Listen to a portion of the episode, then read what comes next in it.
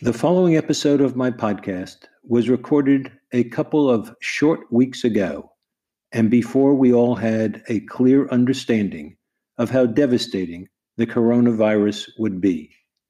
In our podcast, my guest, Michael Koryta, mentions a New York City disaster preparation meeting of several years ago, where there was a discussion of catastrophic events that could shut down the city of New York, including dirty bombs, terrorist attacks, hurricanes, and the failure of the tunnels that bring water to the city. No mention of what was apparently unimaginable at the time a global pandemic like the one we are all now facing. I hope that you and your families are safe and well, and that you are finding good books to read to give yourself the opportunity to put all in context and even if only momentarily, to escape or to dream.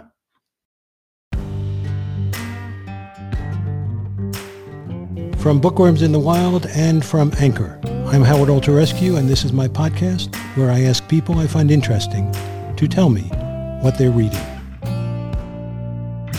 Before I welcome my guest today, let me briefly mention two novels that I recently read.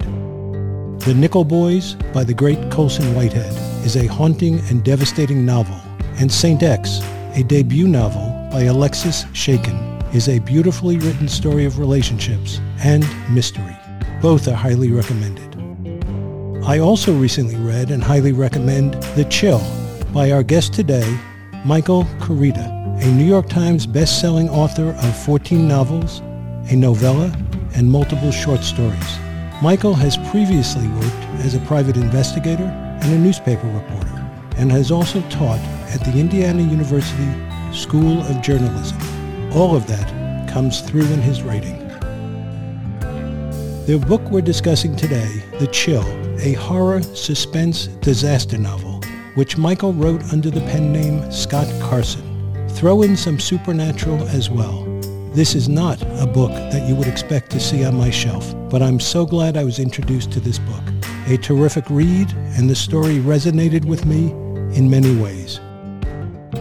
Let me take a shot at summarizing. The Chill is a story of the fictional town of Galesburg in the Catskill Mountains in upstate New York, and about its residents who many years before, generations before, were displaced by the government when the properties where their homes were located were taken to create a reservoir, the Chillewaukee, to meet the water needs of New York City.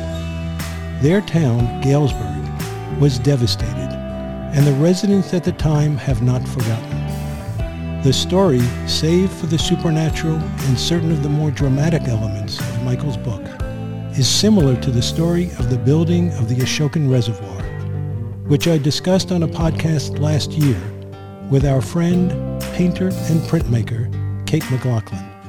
In her book, Requiem for Ashokan, the story told in landscape, and on our podcast, Kate tells a personal story with universal themes of tragedy, loss, grief, confusion, and rage, as well as of migration, shared resources, competition for resources, and the importance of fair treatment by the government. Sounds a lot like the story told by Michael in The chat.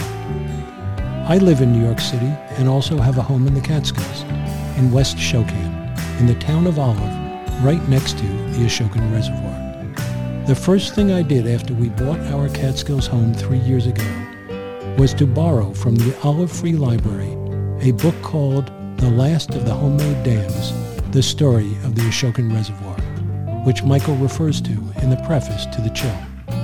Wherever you go near the Ashokan Reservoir, you see signs that show the location of towns that were destroyed when the reservoir was built signs that say former site of the town of West Shokan, former site of the town of Shokan, former site of the town of West Hurley, and so on. During a drought several years ago, people reported seeing stone building foundations and the remains of drinking wells in the Ashokan Reservoir.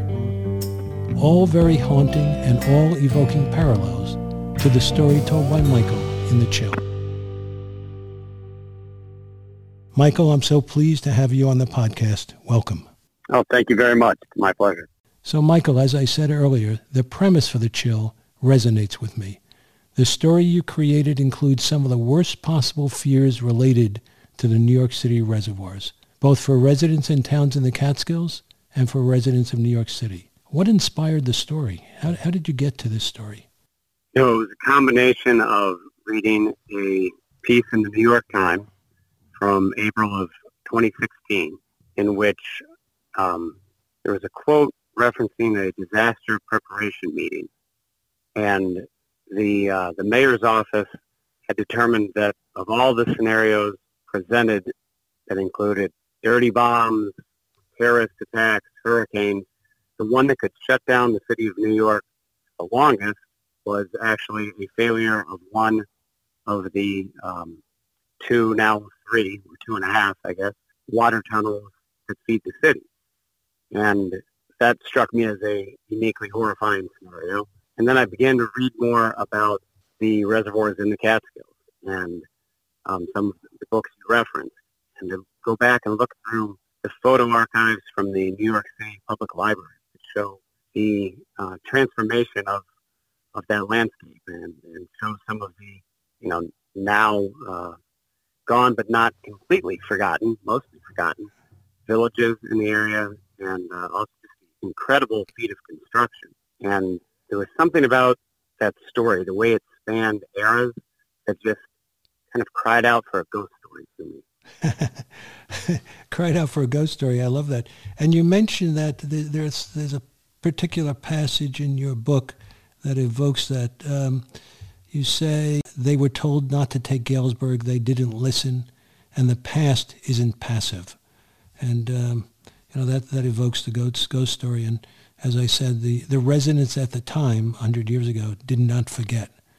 Uh, and the the ghost again. I I read biographies and history and the like, uh, but this really did resonate, and the story is so well told.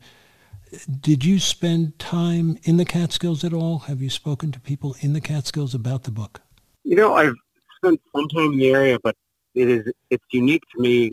This book is unique for many reasons. I'm writing writing with a, a new name and a, and a new terrain, but I didn't do the um, the level of boots on the ground research that I usually do. And um, one of the reasons for that was that I wanted to I wanted to make sure I was preserving my fictional community and the Galesburg, the town that I was rendering, as part of this very realistic fabric of the past, but keep it distinct. Um, there, there are times when writing realistic history um, where I, feel like letting the the research drive the, the manuscript can become a problem, and for that reason, I, I wanted to really isolate in, in, the fiction of it because I was so in love with the research on this one. I mean, the stories up there are so incredible, and I think they should be better known than they are. Yes. You know, Bob Steuding, who wrote um, the Reservoir, Reservoir book that you mentioned at the beginning of uh, your book, uh, he said in, uh, in one interview, we live in an area where history is a living thing. And it really is. And uh, it's interesting, the approach you take is interesting, and, and I certainly respect it. But so much of what you wrote parallels uh, what uh, Kate McGloughlin talks about. Uh, and, and I have met a number of people. Kate is one. There are others who obviously were not here when the Res- Ashokan Reservoir was built, but uh, are from the area. Kate goes back 10, 12 generations. And so they have family and stories were passed down and they feel the pain today. Absolutely. You know, you're talking about the, uh, the loss of something that is so central to human identity. Mean, community and a shared history is so essential, so critical to our sense of identity. And then the idea of, of wiping that off the map and, and wiping the history away is, is a very chilling thing. Um, where I grew up in Bloomington, Indiana, we have uh, Monroe Reservoir, which is the primary water supply for the um, you know, southern third of the state. And again, we have villages that were claimed by eminent domain and, and flooded out. And this is going to be true wherever there are man-made lakes. And the necessity of the water is you, you can hold the necessity of the water and greater good idea in one hand and still hold the tragedy of loss in the other. And, and that's what I was hoping to do with this story. Yes, and, and as I said, it, it, it parallels Kate's story. Kate uh, had family here and Irish immigrant family in New York City. And so she, in, in her talks, she expressly reflects that balance. And, and you do, you do here as well. And so ironically, as, as I said, so uh, I live in the city. I live in the Catskills at the Ashokan. I was born in the Bronx, but I grew up in Queens, uh, where, where, your characters are from as well, some of them. Uh, and so the, the parallels, you know, so what is it that resonated? Uh, almost everything.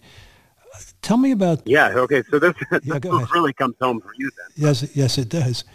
Uh, the writing process itself. What is the writing process? And, and and I've talked to some about this. Some know where it's going to end, and some do not. Do you when you start this book or others? Do you know where you're ending up? No, I have. I have no idea. Um, which to me is part of the the fun of it. Um, it is also part of the stress and and angst of it. But I, you know, I don't mind that I lack the ability to outline. I, I feel like some of the the joy of creation and, and the journey of discovery that um, goes into the book comes because I'm actually I'm, I'm walking alongside the characters, and there's a lot of just of, of pure fun to to having that experience. Now, what it leads to is a really messy first draft and maybe a really messy second and third draft. But um, you know, eventually I get I get it home, and there are times when I think it would be wonderful to be able to, to write with an outline and see where it's all going. But I think the crucial thing is to understand your own process and um, and embrace that and deliver the best story you can. I love the way you said you, you walk with the characters, and certainly I did as a reader. And you know, there's some characters who you become, you, I expect, I know I did, and I wonder whether you did, become close to during during the course of uh, your writing. Did you become close to any of the characters? Oh, absolutely. I mean, um, to, to, all of them. But a particular joy of writing is um, when a character surprises you. you know, if I there, there are moments when I think a character is going to take a left turn, and instead the character turns right, and uh, and the story shifts with that. And that is when it is just at at the peak of of um, my personal joy is when there's a sense of okay, I've created characters who who now seem real enough to me that that they can redirect the novel on their own. Um, Deshawn was certainly one of those characters in the show, and I would have um, I about gave a huge spoiler away, so I'll avoid that. But also uh, the relationship between Steve and his son Aaron. Yes, um, that that was a relationship that I didn't know um, much at all about when I sat down to write. And you know, by the time I was done with the book, it become one of the really uh, special and, and treasured relationships I've written. Yes, and um, so I so I'm a father uh, and now a grandfather, but Steve's relationship with Aaron, uh, Desha- Deshawn's relationship uh, with uh, Jillian or Gillian, correct? Gillian, yeah. Gillian uh, was uh, was very special. the, the mysteries in this book, the the ghosts, uh, are also very compelling. Um, they're not central. They're not central figures in the time they spend, but compelling figures uh, nonetheless. The uh, process itself. How long does it take? How long did this book take? Well, from idea to final draft, this one would have been a little over two years. In terms of, of the actual writing process, um, let's see, would have been right around 18 months. Which, which sounds pretty quick. I, I, I read, um, among others, um, on the history side, Robert Caro, who takes about a decade. well, Robert Caro's standard is uh, a bit unique, I think, by uh, by any writer's metric, fiction or nonfiction. He, his time from research to manuscript is, is unique, and I, I hope that we're going to see another one from him fairly soon. Oh, God, I hope so uh, we could use it right about now. And you know, and we could. Uh, I, I, loved his little memoir about the craft. oh, I loved it. Yeah, work, work, yeah, working. I thought I thought that was yeah. terrific, and I've recommended that to a number of people who don't want to spend the time reading either the Moses book or the LBJ books because he he captures the essence of it. He's so good. He's he's very Yeah. good. He's he's a And I've once heard, in a generation talent. yes, I think I think that's right. And I heard, I've heard him speak, and he's equally good. On the question of speaking, book tours. Uh, any chance of you being in the Catskills at any point in time, in Woodstock or Kingston, which is mentioned in your book? Yeah, I don't have anything scheduled there, um, but I would love to. I would love to come speak about this book in the region where it is actually set, and um, that seems like something that hopefully uh, will, will take place because I'm, I'm very curious how local readers are responding to it. Yeah, I'm well, not out of the place. Yeah. So that that would be interesting. There there are a number of loca- bookstore locations, and uh, again in Kingston and Woodstock. Good. Are you reading anything now of great interest? Oh, absolutely. You actually uh, you named one of my favorite books of recent years with uh, Colson Whitehead and the Nickel Boys. Um, that one was, was a favorite last year, and I'm reading uh, now a book called Survivor Song by Paul Tremblay. I don't know that. It will come out, um, I think, in the summer. And I just finished reading The Hoax by Clifford Irving, the uh, the great Wow. Howard Hughes impersonator. Yes, yes, yes, yes. Oh, you've got a wide range of tastes. Uh, so you're you're located in Bloomington. Uh, favorite bookstores in Bloomington or, or elsewhere? Yeah, I, I split time between Indiana and Maine. And in Bloomington, uh, naming a favorite bookstore is discouragingly easy now because we've had quite a few close. But the, the, the venerable book corner in Bloomington remains. And in Camden, uh, Sherman's Books, which is an independent chain in Maine, they are my, one of my all-time favorite bookstores.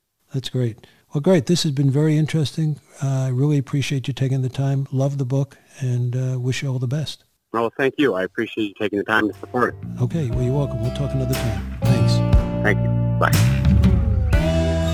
Follow us on our website, www.bookwormsinthewild.com, on Instagram and Twitter at bookwormsitw, and on Facebook at Bookworms in the Wild. And message me to tell me what you're reading or email me at bookwormsinthewild at gmail.com. More information about our guest today can be found on our website, which also includes links to the books and other resources we referred to in our discussion. Thanks especially to my podcast team. Dave created the podcast with me and is my producer. Ron is responsible for art direction and design, for the podcast, our website, and my bookmark. Melanie, as always, is in control of most everything and has provided overall creative direction. Ben and Eden provide additional inspiration and support. And, of course, Carol is my muse. 11-month-old Jake continues to encourage the podcast as well as to find every way possible to fulfill his insatiable love for being read to. Life is grand for Jake, as it should be. The entire Wolfpack is also responsible for introducing me to most of my guests. Thanks also to the great Anchor team for making it free and easy to create the podcast. And thanks as well to AJ Falari, who is working on the editing with me. And if you liked our podcast, please subscribe, and in any event, let me have your comments, either directly on the podcast or at bookwormsinthewild at gmail.com. Looking forward to seeing you on the podcast next time.